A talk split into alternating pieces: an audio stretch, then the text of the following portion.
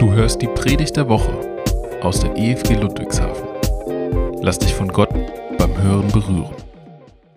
Ja, ich finde, das ist ein spannendes Thema, die Motivation der ersten Christen. Und je länger ich auch in der Gemeindegründungsarbeit bin und äh, nicht nur in der Kinderarbeit, sondern ich mache ja schon seit einigen Jahren auch Gemeindegründungsarbeit, beschäftigt mich ja auch immer diese Frage, was hat die ersten Christen so motiviert und aus der Reserve gelockt und äh, dass sie so am Ball geblieben sind. Und äh, ja, und der, dem Ganzen wollen wir heute Morgen so ein Stück weit auf die, äh, ja, auf die Spur gehen oder auf die Spur kommen.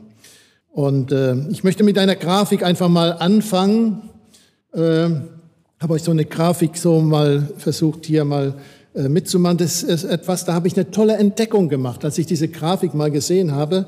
Und zwar ist egal, was man tut, ob man eine Firma gründet oder ob man einen Beruf nachgeht, man fragt sich doch immer, warum mache ich das? Was ist meine Motivation? Dieses Warum, was so in dem gelben Kreis in, der Mitte steht.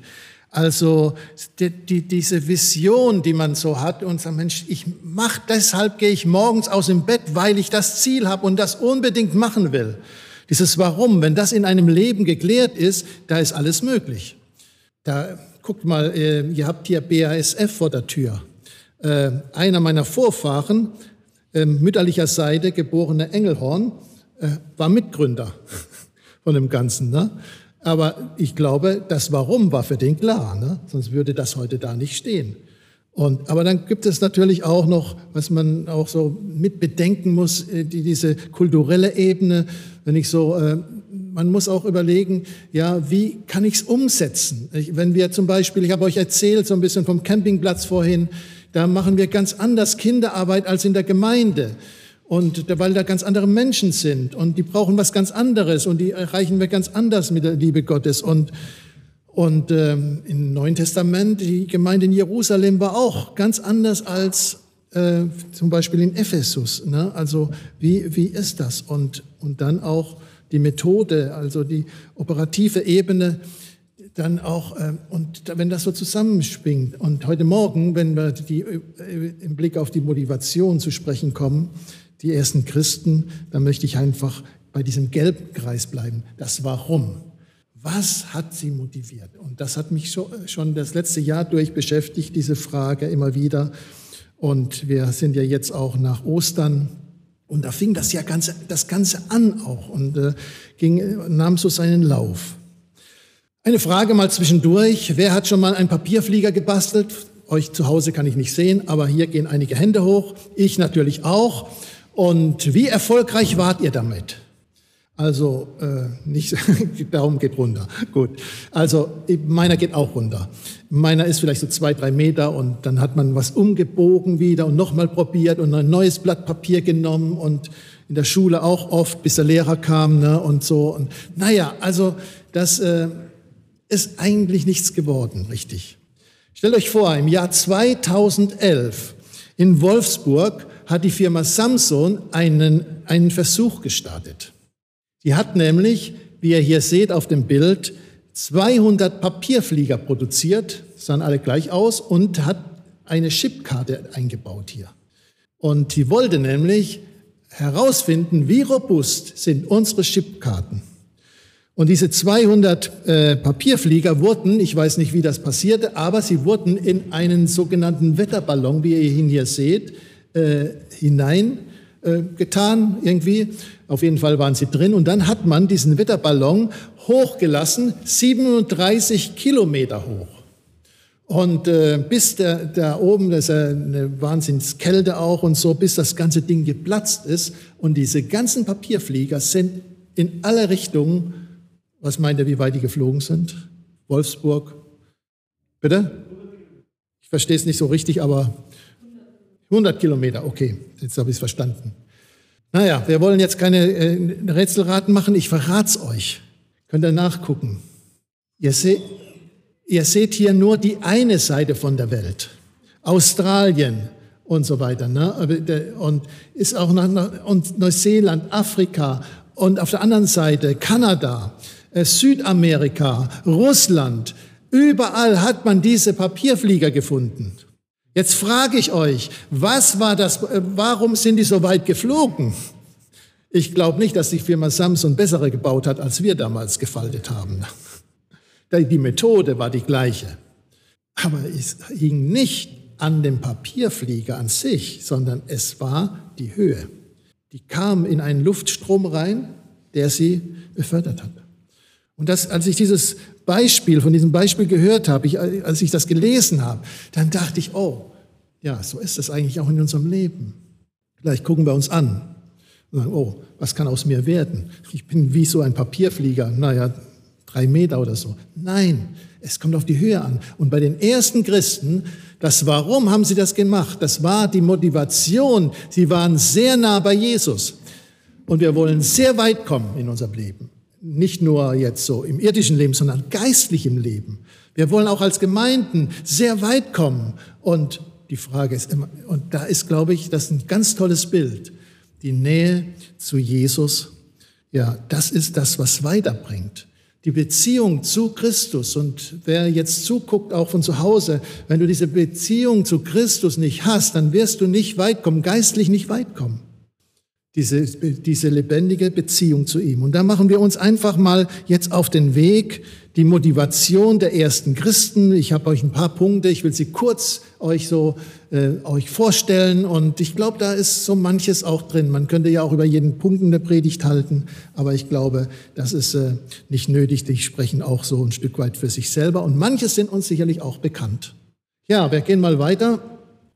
Das Fundament, was glaubten die Jünger? Ne? Also die Motivation. Und da habe ich einfach mal zunächst mal, da geht es, äh, sie glaubten an die Auferstehung Christi.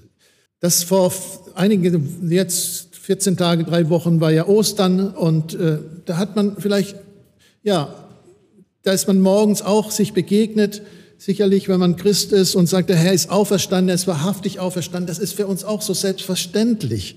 Aber bei diesen ersten Christen war noch mal eine ganz andere Dynamik dahinter, wie er das hier sieht. Jesus hat sie nämlich, er wollte nämlich, dass sie absolut, dass sie absolut äh, diese Auferstehung, diese, mit dieser Realität, nicht nur der Herr ist auferstanden, man hat sich so dran gewöhnt, sondern die Realität, er ist da.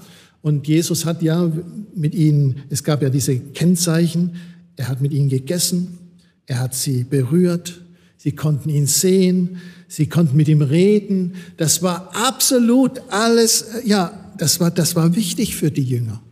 Die waren so nah bei ihm, ja, das war so wichtig, dass sie wissen, dass alles andere nach hinten, die Hauptmotivation, er lebt, das Grab ist leer. Ist, wir haben es mit einem lebendigen Gott zu tun, nicht mit einem Märchen, nicht mit einer Legende. Das ist, der ist absolut wahrhaftig. Und das hat er, und er hat ihm, sich immer wieder ihn auch, auch so auch, auch gezeigt. Das nächste ist das Kommen seines Reiches. Wir haben in der Apostelgeschichte Kapitel 1, das ist so unser Predigtext, ich lese das aber nicht vor, ich nenne immer mal wieder so einen Aspekt davon, ihr dürft das gerne zu Hause nachlesen, in Vers 3, äh, da heißt es nämlich, dass äh, er ließ sich sehen unter ihnen 40 Tage lang und redete mit ihnen, was wir gerade schon gesehen haben.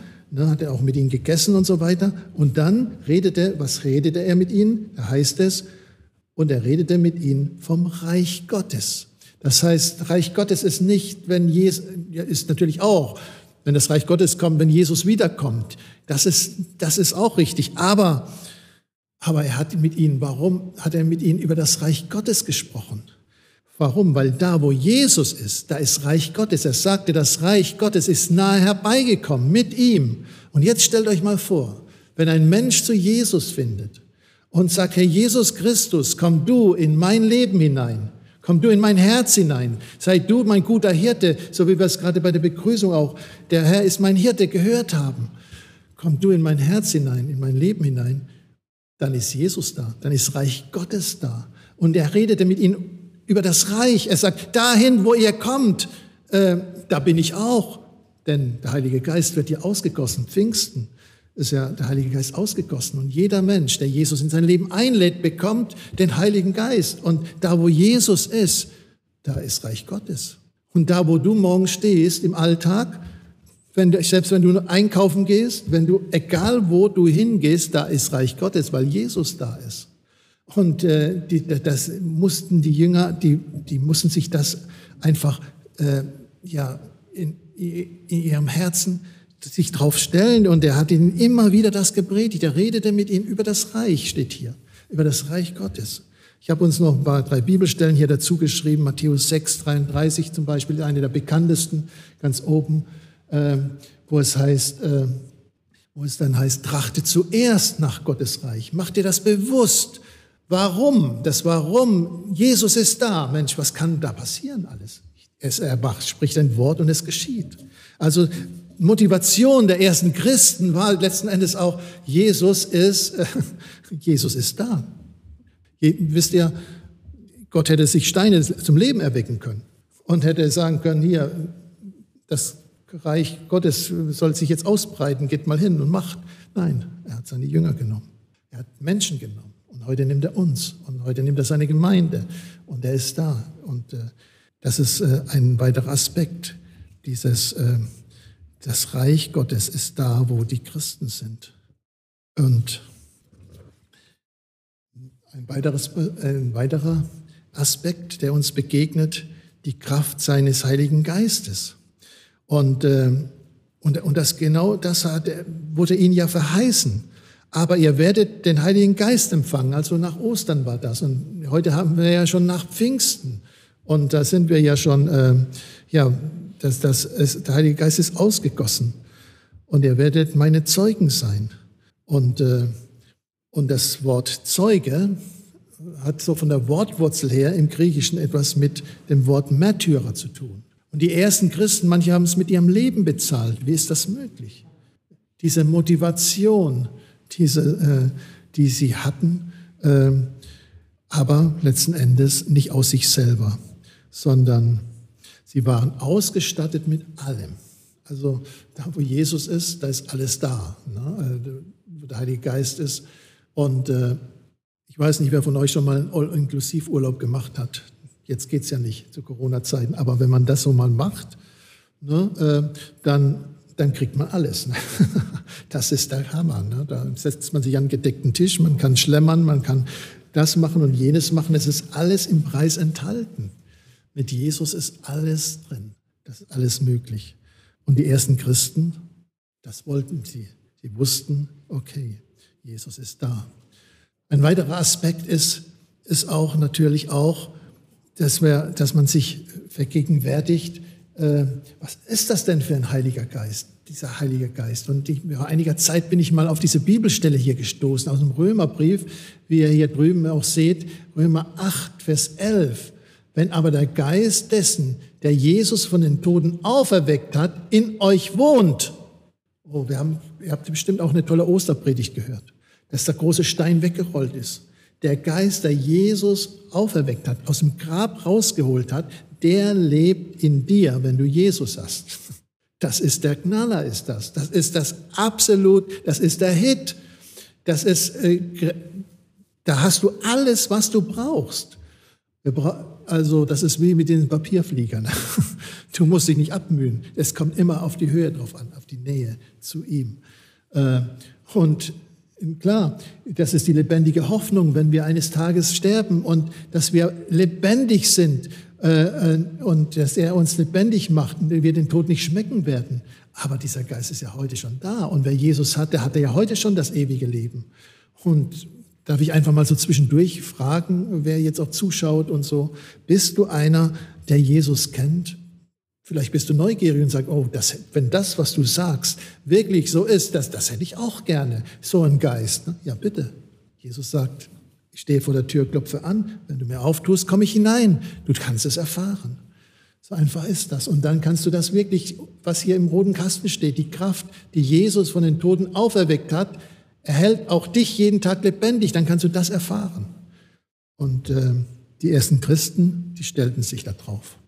Die, die nahmen das für bare Münze. Und wir sind ja auch, wir sind ja auch, wir sind ja auch Menschen, die an Jesus glauben. Und äh, ja, aber es kommt darauf an, ob ich ihn für wahr halte, ob ich ein, oder ob ich ihm sage, oh, das nehme ich für bare Münze und sag morgen, okay, da wo ich bin, da ist Reich Gottes. Da wo ich bin, da ist dieser Geist, der weil er in mir lebt. Jesus, du bist da. Was kann mir passieren? Vielleicht hast du eine schwere Aufgabe morgen. Vielleicht musst du zum Arzt gehen und du weißt nicht, was er sagt, was er dir für eine Diagnose liefert. Denk dran, du bist ausgestattet. Jesus ist da. Vielleicht hast du eine schwierige äh, Gespräche im Beruf morgen. Vielleicht machst du morgen früh die Augen auf und sagst, danke Herr Jesus, dass du heute meine Probleme löst. Es wäre doch toll, ne? Aber das macht er. Vielleicht nicht so, wie wir uns das gleich vorstellen. Danke, Herr Jesus, dass du mir heute die richtigen Worte gibst, weil dieser Geist in mir lebt. Die ersten Christen, das war ihre Motivation. Die wussten, er, er lebt. Ist da. Gut, äh, wir gehen mal einen Schritt weiter. Man, äh, die glaubten an, dass Jesus wiederkommt diese Motivation, Jesus kommt wieder, das haben ja die Engel auch im, bei der Himmelfahrt gesagt, oh, Jesus kommt, der kommt wieder und äh, so wie ihr ihn habt gehen, in den Himmel fahren sind, so kommt er auch wieder zurück. Und wisst ihr, das hat auch was mit Motivation zu tun. Die ersten Christen, die haben sich, die haben gesagt, oh, wenn Jesus wiederkommt, dann wollen wir die Zeit nutzen. Die haben die sagen, oh, wir wissen nicht, wann er wiederkommt. Und dann haben sie die Zeit genutzt. Die haben, die haben einfach gesagt, gut, wir ne, setzen unsere Gaben ein, unsere Fähigkeiten. Wir machen das, was er gesagt hat. Und so haben sie das umgesetzt. Ein weiterer Aspekt ist auch, sie glaubten, sie glaubten aneinander. Das ist, äh, sie haben, äh, guckt mal, ich habe hier euch äh, einen Text aufgeschrieben, ich lese den nicht vor, aber das sind fast alles nur Namen, was da steht. Und nachdem Jesus aufgefahren ist in den Himmel, da ging sie wieder zurück in den Raum, in so einem Obergemach, wahrscheinlich war das ihr Versammlungssaal, und, äh, und da saßen sie zusammen. Und wenn ihr die Namen lest, oder, äh, dann seht ihr, das sind nicht nur die elf Jünger, sondern das sind auch Leute, die immer mit Jesus auch mitgegangen sind. Da waren auch ein paar Frauen dabei. Da war die Familie von Jesus dabei, die, äh, die also die von Maria und Josef, Geschwister und so. Und, und da war so ein Konfliktpotenzial drin, das glaubt man gar nicht. Aber wenn man das so liest und über die Person nachdenkt, da ist zum Beispiel ein Petrus.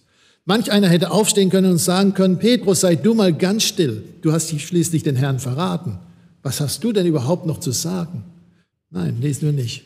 Die Maria hätte aufstehen können und sagen können, äh, pass mal auf, wir als Familie haben hier das Monopol, äh, schließlich kommt der Messias aus unserer, aus unserer Familie. Gott hat uns auserwählt, wir sind ja die Wichtigsten hier. Nein, auch nicht. Die waren, da ging nie um das, bei denen ging's, die hatten gar keine Zeit an sich selber, an Egos zu denken, sondern die wussten, Jesus lebt. Er ist auferstanden. Er ist absolut, das hat die das hat die ins Gebet getrieben. Sie haben zusammen gebetet, an einem Strang gezogen. Und guckt mal, ich habe uns dieses Bild hier von so einem Laserstrahl. Damit kann man Stahl schneiden. Und äh, ich habe gelesen, dass so ein kleiner Punkt, wenn das Licht von einer 30 Watt Birne so gebündelt wird, kann man Stahl schneiden. Das mochte ich gar nicht glauben. Früher hatten wir eine Scheune, da wo ich groß geworden bin, gar nicht so weit von hier. Äh, wenn mein Vater hat immer so eine kleine Birne reingeschraubt, 30 Watt. Man hat fast nichts gesehen, weil die, weil die, so, weil die nicht so hell war. Aber der sagte immer, ihr lasst das Licht immer an, das kostet nur Geld. Also mache ich eine kleinere Birne rein. Ne? Und so, und so war das dann. Aber guckte mal, da kann man Stahl schneiden. Wenn die ersten Christen, die waren sich einig. Wenn wir uns einig sind, da, was kann da passieren? Ne? Und klar, die Geschichte ist, ähm, geht, geht ja weiter. Und, aber das, das sagt Jesus. Und deshalb betet der Jesus auch in Johannes äh, 17, hohen priesterliche Gebet, Vater im Himmel, schenk, dass sie, dass sie eins sind, dass die Welt glauben kann. Ja, also da kann, kann alles passieren.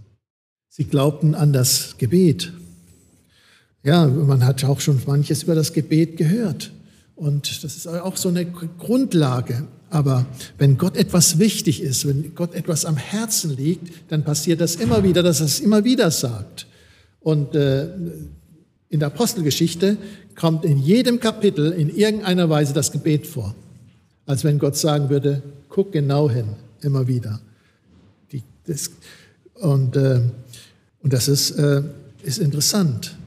John Bunyan äh, sagte mal, das Gebet ist ein Schild für die Seele, ein Opfer für Gott, eine Geisel für den Satan. Das Gebet, mit dem kann man, kann man schon viele Erfahrungen machen, Berge versetzen. Und ich könnte euch heute Geschichten erzählen. Ich habe vorhin nur diese vier Bremsscheiben gezeigt. Ne? Und so als wenn du als Missionar lebst, schon 35 Jahre lang und gehst den Glaubensweg. Und wir sind ja nun Missionare, wir sind ja nicht äh, aus einem bestimmten Bund oder so, sondern wir sind ja frei, äh, freies Missionswerk. Dann bist du darauf angewiesen, dass Gott Menschen erweckt, die, dich, äh, die dir äh, dann äh, helfen, die Arbeit zu finanzieren oder wie auch immer. Und wir haben viele, viele Wunder erlebt. Aber das kannst du nicht berechnen, das kannst du auch nicht machen. Das ist der Heilige Geist, der das tut. Und äh, manchmal war es auch so, dass Gott von heute auf morgen, wie wenn er einen Schalter umlegt, plötzlich haben wir die, plötzlich äh, ging es. Und äh, allein die Geschichte von dem Kidsmobil, ne, was äh, war ja auch schon, was auch schon bei euch hier war, oder andere Geschichten, wie Gott das manchmal macht, äh, das ist, äh, ist phänomenal. Also da kann man manches erleben. Es würde zu weit gehen, wenn ich euch jetzt noch die Geschichten erzählen würde. Aber glaubt mir, mit Gott kann man, kann man Wunder erleben. Und äh, sie glaubten an Gottes Führung. Auch das ist etwas, wo man sagt, okay, etwas im Leben, was sie, wo sie merkten, ja, Gott führt und leitet. Ne? Judas war ja weg und die, Reihen mussten aufgefüllt werden, lesen wir auch in der Apostelgeschichte Kapitel 1. Und, sie, und dann haben sie Gott gefragt, Herr, wie willst du, wen willst du berufen? Und dann haben sie zwei, zwischen zwei ausgewählt und Gott hat sich zu dem Matthias gestellt und äh, die haben so das losgeworfen damals und Gott hat das so, also die haben darauf vertraut, dass, darauf vertraut, dass Gott ihnen den richtigen Weg zeigt. Also wenn ihr jetzt nochmal diese Papierflieger seht, und mit dem Bild habe ich, ich, habe ich angefangen, mit dem Bild will ich auch schließen. Ähm, und wir haben einen kleinen Streifzug durch Apostelgeschichte 1 gemacht, die ersten Christen. Und äh, jeder Punkt wäre eine Predigt wert. Aber er geht ja jetzt, das ist ja der Start heute, Glaubensbekenntnisse, ihr werdet ja noch mehrere äh, Predigten hören. Aber wenn wir weit, um es kurz zusammengefasst sagen, wenn wir weit kommen wollen, geistlich weit kommen wollen, dann brauchen wir äh, die Nähe zu ihm, die Beziehung zu ihm und das, und das Bewusstsein, dass wir sagen, okay, er lebt in mir. Nicht durch Leistung werden wir selig. Es kommt nicht auf unsere Leistung drauf an, was wir alles für Jesus tun oder nicht tun. Um das geht es nicht. Da wird er gar nicht nachfragen, sondern er wird die Beziehung. Herr, was willst du? Du bist da. Und Dein Heiliger Geist lebt in mir. Und du bist der, der mich führt, der mich leitet, der meine Probleme löst. Und ja, das kann man sowohl persönlich erfahren, aber auch als Gemeinde. Auch da muss man immer wieder vor Gott stehen. Und das geht mir ja auch, auch so. Ich bin ja in der Gemeindegründung und, und stehe auch jedes Jahr vor Gott mit meinem Team. Und wir fragen uns, Herr, was ist der Spielplan für das nächste Jahr? Und wie soll es eigentlich gehen? Und da brauchen wir immer wieder auch diese Nähe. Und Wirf die Flinte nicht ins Korn. Ne? Vielleicht, ja, vielleicht hast du, bist du manchmal entmutigt und so, aber stell dich ganz neu auf diese Tatsachen und dann wirst du erleben, deine Motivation, das wird dich, die wird ganz neu, ganz neu entfacht. Ja, wenn du jemand bist, der Jesus noch nicht kennt, wie schon auch gesagt, lad ihn ein. Wenn du jemand bist, der Jesus schon kennt und jahrelang vielleicht mit ihm unterwegs ist und sagst, Mensch, da bin ich hängen geblieben, ich bin eingeschlafen. Dann stelle ich neu auf diese Tatsache und starte neu durch, ähnlich wie die Flieger, die sind sehr weit gekommen. Und das wünsche ich dir auch, dass du mit Jesus ganz weit kommst. Amen. Ich möchte noch mit uns ein Gebet sprechen. Herr Jesus Christus, wir wollen dir ganz herzlich Danke sagen, dass du der Auferstandene bist, der Lebendige bist, der unser Leben sieht und kennt und dem wir wichtig sind. Und du willst gerne, dass wir möglichst weit kommen, geistlich weit kommen. Und so bitte ich dich, dass du uns immer wieder die Augen öffnest für dich und die Gemeinschaft mit dir. Und danke auch, dass wir von den ersten Christen lernen können, die wussten warum. Und schenke du uns das auch immer wieder. Wir wollen dich loben und preisen dafür. Amen.